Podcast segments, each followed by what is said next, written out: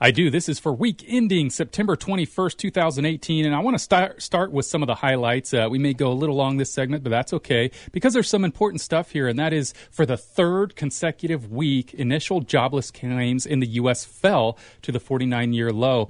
For the week ending September 15th, initial jobless claims fell by 3,000 to 201,000, their lowest level since December of 1969. That is awesome. Isn't that People amazing? are working. I love it. The economy's booming. Another highlight the total net worth of U.S. households reached all time highs in the second quarter. Propelled by record stock prices and climbing home values, the total value of U.S. assets minus debt, such as mortgages and credit cards, reached nearly 107 trillion, a gain of 2.2 trillion do- during the second quarter. Love it. That's pretty cool, too.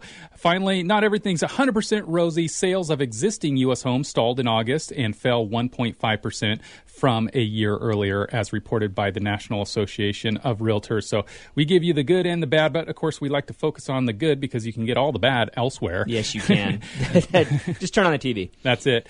And uh, as far as the actual stock market itself, there were increases across the board this past week, and so the Dow Jones uh, and the S and P were both up. The year-to-date figures on those: the Dow 8.19 and the S and P 9.58, so almost identical on the gain there.